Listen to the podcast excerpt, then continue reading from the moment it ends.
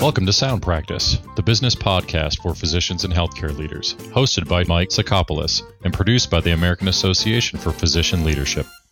Leadership skills are not innate, nor are all such skills applicable to every person. Today, we will focus upon leadership skills needed by physicians. We will both identify and examine physician leadership skills. Speaking on behalf of herself, and not in her capacity as chair of the board of the Accreditation Council for Graduate Medical Education. My guest knows of what she speaks.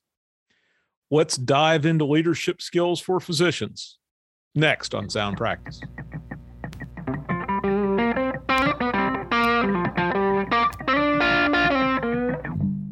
Karen Nichols is former dean of the Midwestern University Chicago College of Osteopath Medicine. Dr. Nichols is past president of the American Osteopathic Association. She is currently the chairwoman of the Board of Accreditation Council for Graduate Medical Education. Dr. Nichols is author of the recently released 11 Skills Every Doctor Needs to Be an Effective Leader. Dr. Nichols, welcome to Sound Practice. Thank you very much. Happy to be here. it's absolutely a pleasure to to speak to you. Tell me a little bit about 11 skills every doctor needs to be an effective leader. Why did you write the book? Because nobody else did. that's that's as good of good of reason as, as any. Um, but give me a little background. What what led you to to writing this book? Well, happy to, to do that. Well, I've been teaching leadership for at least 20 plus years. And people always say, well, eh, to, to physicians, students, and, and residents. And people say, well, we need we need some resources we need some background material and and that has been a huge challenge there are two really good books on leadership, but they're over 500 pages each. Nobody, no physician has time to, to read all that. And so I went looking for some concise uh, book that might cover things well, and they're generic that's mm-hmm. they're not written the way a physician thinks and that's the comment i would get all the time. Well that's not how we that's not how we approach it. That's not how we think about it. So i i actually have a master's in management that i got before i went to medical school because i didn't go to medical school until i was 28 and I understand that there are basic principles. Now, management and leadership are not the same thing, but that's not my main point right now. I learned principles uh, that apply in leadership. And so I struggled with how come there are things that we do as physicians that aren't exactly the way you do them in leadership, such that when you read a leadership book, it, it doesn't ring true. And finally, finally, I figured out that as doctors, we are trained for at least 8, 12 plus plus years to do things a certain way. And it's really important, regardless of what your specialty is, that you follow those basic principles, those basic approaches. And that makes you very successful at taking care of patients. But those same topics of how you approach things are not always the way that you approach them as a leader. And so I've seen that that the 11 things in my book fall into kind of three categories. Uh, first of all, the things that you do do exactly the same as a physician and a leader. The second category are the things that you do exactly the opposite as a physician and as a leader. And the third category is things that you should do exactly the same as a physician and a leader, and we don't do it. So I wrote the book about those 11 basic things. Well, I'm I'm all in now, doctor. You have to give me an example out of of of category one. We'll go through the different categories, but I, as as I understood, the first category is things that are consistent with your clinical training. Is that is that a fair uh, way of of categorizing it? Perfect. Absolutely. Maybe perfect. you could give us an example. Okay. Well, I mean, it almost goes without saying, but uh, character and having an ethical approach, that's exactly the same. Where, where uh, uh, it, with a little more of a fine point, the perspectives that you have to appreciate as a physician taking care of a wide variety of patients, it's the exact same approach you have to do in, in leadership. So I'm in Arizona. I practiced here for 16 years, 17 years, and I would have a very different perspective, uh, appreciation when I was taking care of one of my Navajo patients, as when I was taking care of a new immigrant from Poland, or a different perspective when sometimes a a underrepresented group that had been very uh, taken advantage of might not trust what I had to say because previous experiences of their group of people in the medical community had been very, very bad. So I had to bring a different approach to them. So perspectives is something that a leader must be very sensitive to and a physician must be also very sensitive to. Does that kind of explain what I'm talking about? It does very well. Now, what about the category of things that, um, for whatever reason, may be maybe less compatible or less obvious um, with clinical training as far as leadership? Some things that maybe physicians wouldn't naturally get right. So the the interesting thing there was I was completely clueless about this because I was in my private practice of internal medicine. I had a very huge practice. I was very successful uh, in in hospital leadership, all those kinds of things, and it never occurred to me that I had a personal approach.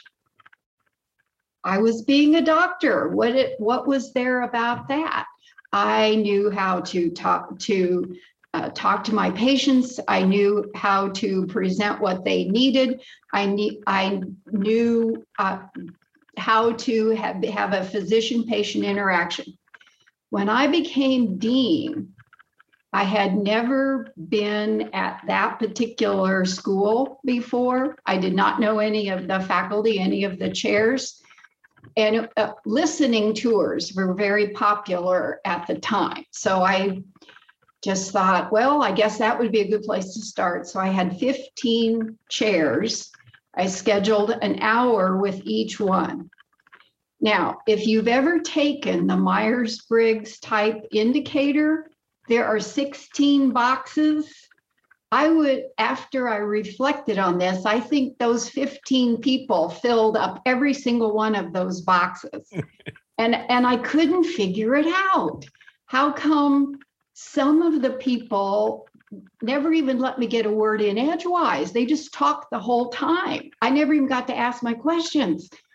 Other people I would talk talk to as a chair, other another person.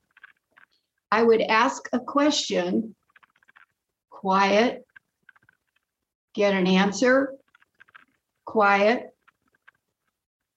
And I'd ask another question. If I didn't vol and and I've learned to, with that particular individual since is a wealth of information, but if you don't ask, that's not his approach. He, he's an introvert of introverts and the i'm my type of judging or perceiving is i make a decision i'm a judge i make a decision we're going to do something. The perceiving guy drove me crazy. He would say well what about that and maybe we ought to consider this and this is another piece of the puzzle and whatever. And it was like just give me an answer. And and what i came to appreciate was he did a lot better evaluation of all the options than I did. So, bottom line was, I came to understand that not only do I have a personal approach of how, how I go about things in leadership, so does everybody else. And it's not that I'm right and they're wrong, and, and vice versa. It's that we all bring it, it it's not perspectives really. It's it's just how we interact with the world. And I had no clue about that when I was a was a physician. Well, my guess is that your your time with patients was relatively limited, right? And they were clearly in a question and answer type of format as opposed to a collaborative format. Oh, correct. And that's another one of the things uh, which is different in leadership and being a physician, is the principles of persuasion. Just as you said, I would have a patient physician interaction, and one of two things would happen. I would be telling them after we gone through the whole process, I would give them the plan of what to do. And again, one of two things either they did it or they never came back to see me again. I didn't really have to learn how to persuade.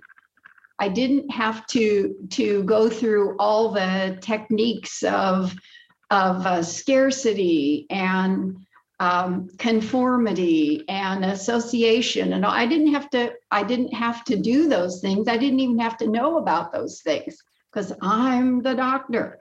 I do know what I'm doing. I'll take questions, but having to persuade somebody, now maybe it's a little different with COVID because you have to persuade patients to take vaccinations, but that's a, a smaller piece of it's not usually part of how the physician patient interaction works.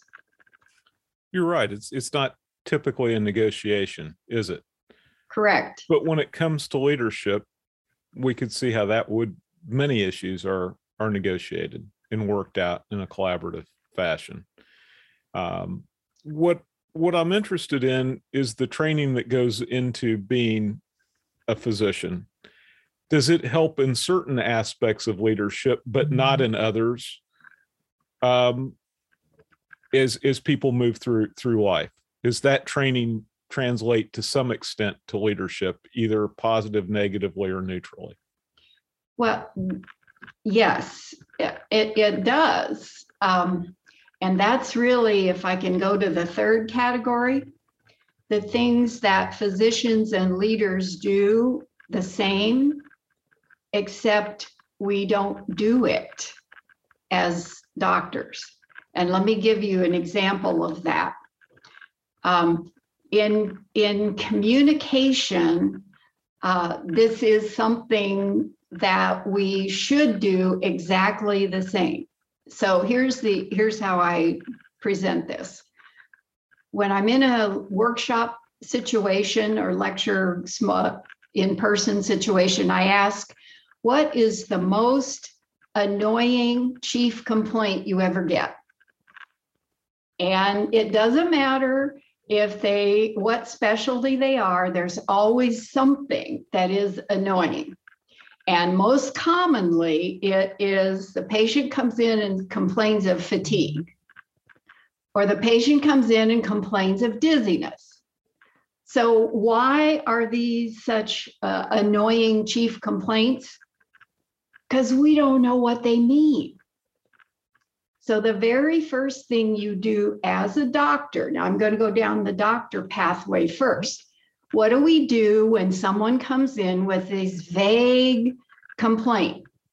We start asking them questions no doctor is going to say, oh, you're fatigued. That means that everybody who's fatigued, uh, what it means is you are anemic because everybody who's fatigued is anemic.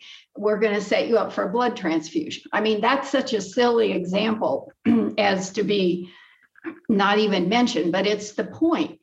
You ask questions. What does what does that mean to you? Uh, in the dizzy situation, it's you start saying, okay, do you mean you're spinning? Do you mean the room is spinning? Do you mean you feel like you're going to pass out? You ask questions, you drill down in the fatigue. Uh, are do you wake up fatigued? Do do you get fatigued after a, a large meal? Do do you get fatigued um, one day a month? What exactly does that mean to you? Okay, the next thing we do is clarify definitions. So explain to me, like I said in the dizziness, what tell me exactly how that feels. Give me an example of of show me physically what that means to you or whatever. We clarify definitions. So, those are the very basic principles of communication ask questions, clarify definitions. Any doctor who does not do that is not going to be properly taking care of their patients. They're going to jump to conclusions. And we do that sometimes. But if you're doing the right approach taking the right approach with your patients you you follow those two rules ask questions clarify definitions we don't do that in leadership. We're not, because we know what those words mean. So here's an example that I give. I was in a situation where uh, six doctor organizations, six nursing organizations, we were working together. This was in 2011 to clarify some issues. And Robert Wood Johnson Foundation uh, brought us together. It was a total of 16 days over about a year and a half to, to work out some of the issues that we were having between doctors and nurses. And we were being uh, mediated and, and facilitated by a wonderful group and they announced at the beginning that they had they had facilitated the Middle East peace accords. So I joked at the break it was too bad they hadn't done something as difficult as trying to get doctors and nurses to talk to each other. um, right. So fast forward. At one point, one of the nurses said, Well, you know, we're independent imme- I mean, you could have thrown a red a, a, a, red flag in front of the doctors, uh, like a bull and a matador. Oh no, you're not independent. The nurses go, yes, we are independent. No, you're. So this went back and forth for quite a few, uh, twenty minutes. Finally, the mediator said, "So to the nurse, what do you mean? What do you mean by independent?" And the nurse said, I have my own independent license. And when I get an order to do a particular um, procedure, administer medication or whatever, I have to follow my license requirements to verify that that is the proper thing to do because I have my own independent license. You could have heard a pin drop because the doctors meant that and this had several nurse practitioner groups that they thought they should be able to start their own separate practice and never have any connection with physicians and would be totally independent. That's not what they meant at all. And how many times do you see that where there's a miscommunication because one party believes that the comment relates directly to them or vis-a-vis the the independence between the physician and the nurse as as opposed to something totally unrelated with the licensing board right? Yes. It seems to me we see that often and that's a, a good great lesson for leaders to learn. Well the the quote uh, i i use a lot is uh, we don't see things as they are we see things as we are. That's and, much better said. Isn't that what great? I just said? You're absolutely correct. Because that's that's that's what happens. I look through, I look at everything through my lens. and that's that's not what a physician needs to do with a patient because the patient doesn't know all the words. They don't know all the definitions. And we know that as doctors. But when we're in a leadership situation we think that we do all know what all the words mean and what what all, what uh, the implications are. So we do we know how to do communication as physicians and we ought to do it exactly the same as leaders and many times we don't. The book for our audience who's listening is 11 skills every doctor needs uh, to be an effective leader. Who's the book really directed towards? Every single physician. That's a really great question because I didn't mention earlier. First of all, from my perspective, every physician is a leader and has a leadership responsibility, even if you're totally sticking with your patients you what you do has has many uh, tentacles and side effects and such um, but there are some other uh, leadership book i leadership books out there i buy every book that says physician leadership because i want to see what other people are saying and here's what i have found there's some good ones there's some good ones. However, they're very focused on a physician in a particular setting. A physician and running their practice, their practice group. A physician in a leadership role in a hospital system. There are two of those books that are just outstanding. The thing is, they're like the second step up on the rung of a ladder. none of neither of them, at least and none I've found, go back to the very basics. You have to understand these 11 skills in order to be successful in employing their pointers in your practice or their pointers at the hospital. And the assumption they they they make the assumption that you've got those things figured out and it, I, I hear physicians sometimes tell me i do a fair amount of mentoring and coaching and people say well you know i'm considering this position. I need to learn finance. I need to learn budgeting. Okay good. If you don't learn principles of communication and persuasion you it, you will not be successful in communicating what you want to see done in the budgeting or or in whatever realm of administration you're doing you can't skip this stuff this is basic basic basic i'll tell you again i do a fair number of workshops and sometimes i'll send a list of topics to the uh, I, I usually limit it to 30 people when we were in person. And I'll let them pick what topics. They don't pick communication and persuasion. And they get it anyway because they don't realize that it's not the same. They're very good at it, except not the way a leader does it. So, is leadership just leadership, or am I misreading this?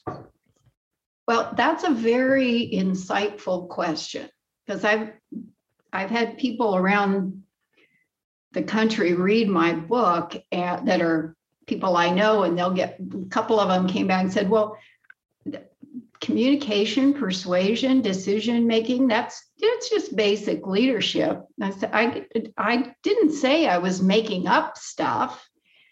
Correct. It's how a physician looks at it that is not what you're going to get taught. Again, I have a master's in management. So it's not exactly the same. Management is doing it, leadership is planning it and, and guiding it.